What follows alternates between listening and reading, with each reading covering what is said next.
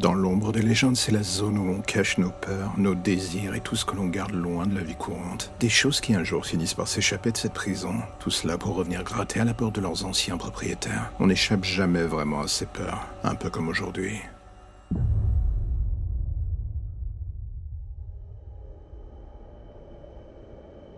Est-ce que vous vous êtes déjà demandé ce que l'on ressentait le jour de sa mort? Non? Moi, c'est tous les jours. Mais c'est plus dans mon cas une déformation professionnelle, docteur.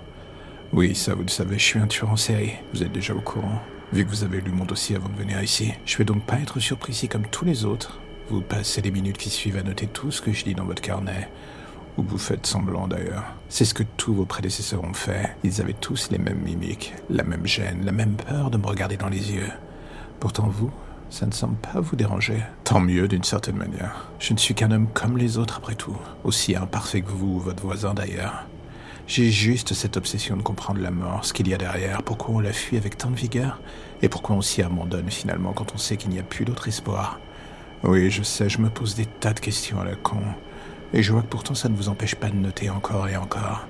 Vous êtes différent. Ça fait trois séances que vous écoutez sans parler, vous disséquez mes paroles. Pourtant, je ne vous donne rien de plus que les autres. Vous êtes comme eux, un charnière à la recherche d'un os à gratter.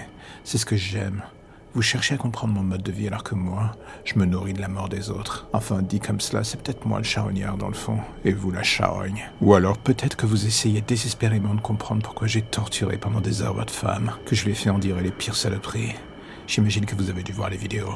Et puis, ça vous obsède. Chacun de ses cris, chacun de ses pleurs, le bruit de sa chair que je découpe. Et la question que vous avez encore est toujours dans un coin de votre tête. C'est pourquoi, pourquoi elle, pourquoi pas moi? Eh bien, je vais vous le dire, docteur. En la tuant, j'ai fait en sorte de vous ouvrir les yeux, de vous amener dans mon monde, de vous mettre les mains dans le cambouis ou plus précisément dans la chair fraîche. Votre femme n'était qu'un sujet d'expérience, une victime de plus. Je ne me souviens même plus de ce qu'elle a dit en crevant, des hurlements comme les autres sûrement.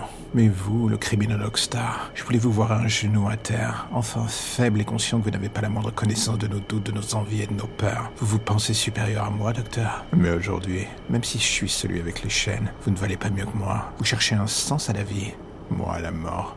On se complète d'une certaine manière. Les deux facettes d'une même pièce, juste séparées par le cadavre de votre femme.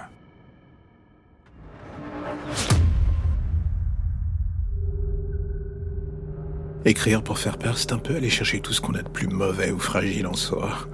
On veut s'en séparer, exorciser la chose et la refiler à celui qui va décider de vous écouter. On se libère de ses peurs, de ses névroses, et l'on remonte à la surface tout ce que l'on met sous le tapis pour ne pas être trop dérangeant dans la vie courante. Écrire sur l'horreur, la peur, ou les tueurs d'ailleurs. Je me suis toujours dit que c'était un passe-temps de psychopathe qui se contrôle. C'est vrai quoi. Où est-ce que les gens qu'on côtoie au final tous les jours vont chercher des idées pareilles? Des horreurs pareilles, je devrais dire. La logique absolue voudrait que tout ça reste dans l'ombre, que l'on n'en parle pas, qu'on fasse semblant de se dire que ça n'existe pas. On est bien d'accord, ce serait parfait, voire même idéal pour ne pas déranger l'équilibre de la vie courante. Tout serait tellement parfait. Un mensonge délicat et presque inodore on pourrait se baigner à H24. La vérité est que la vie est tout sauf inodore. Quand on se balade dans la rue, on croise autant de tarés potentiels qui se fondent dans la masse que de gens presque normaux. Il y a de tout. Et c'est là que l'écriture, l'imaginaire et toutes ces formes de psychanalyse de la feuille blanche finissent par entrer en compte pour nous aider. On s'abandonne devant l'océan de vide à remplir que représentent ces pages blanches. Et plus on y balance des kilomètres de mots, plus on se dit que peut-être toute la noirceur de notre esprit finira par disparaître. On se berce de cette illusion, on s'y raccroche, on la façonne au gré des mots. Mais la vérité est qu'une fois encore et à chaque fin de page, tel Colombo, elle décide de rajouter un mot de plus, voire un chapitre de plus. C'est la vie. Il y a toujours une idée, une zone d'ombre qu'on n'a pas vu venir et qu'on a envie d'explorer. Et à chaque fois, on s'y replonge, toujours volontairement d'ailleurs. L'imaginaire est une prison et votre noirceur son geôlier. La grande évasion, c'est vraiment pas pour tout de suite. Et voilà, c'est la fin de l'épisode du jour, alors j'ai envie de faire un petit message rapide. Si vous aimez le projet et que vous avez envie de le soutenir, plusieurs options s'offrent à vous. En parler, le partager ou le soutenir via le Tipeee mis en place. Dans les deux cas, que ce soit pour le soutenir d'une manière ou d'une autre, tous les liens pour vous y retrouver sont dans la description de chaque épisode. Impossible de les manquer.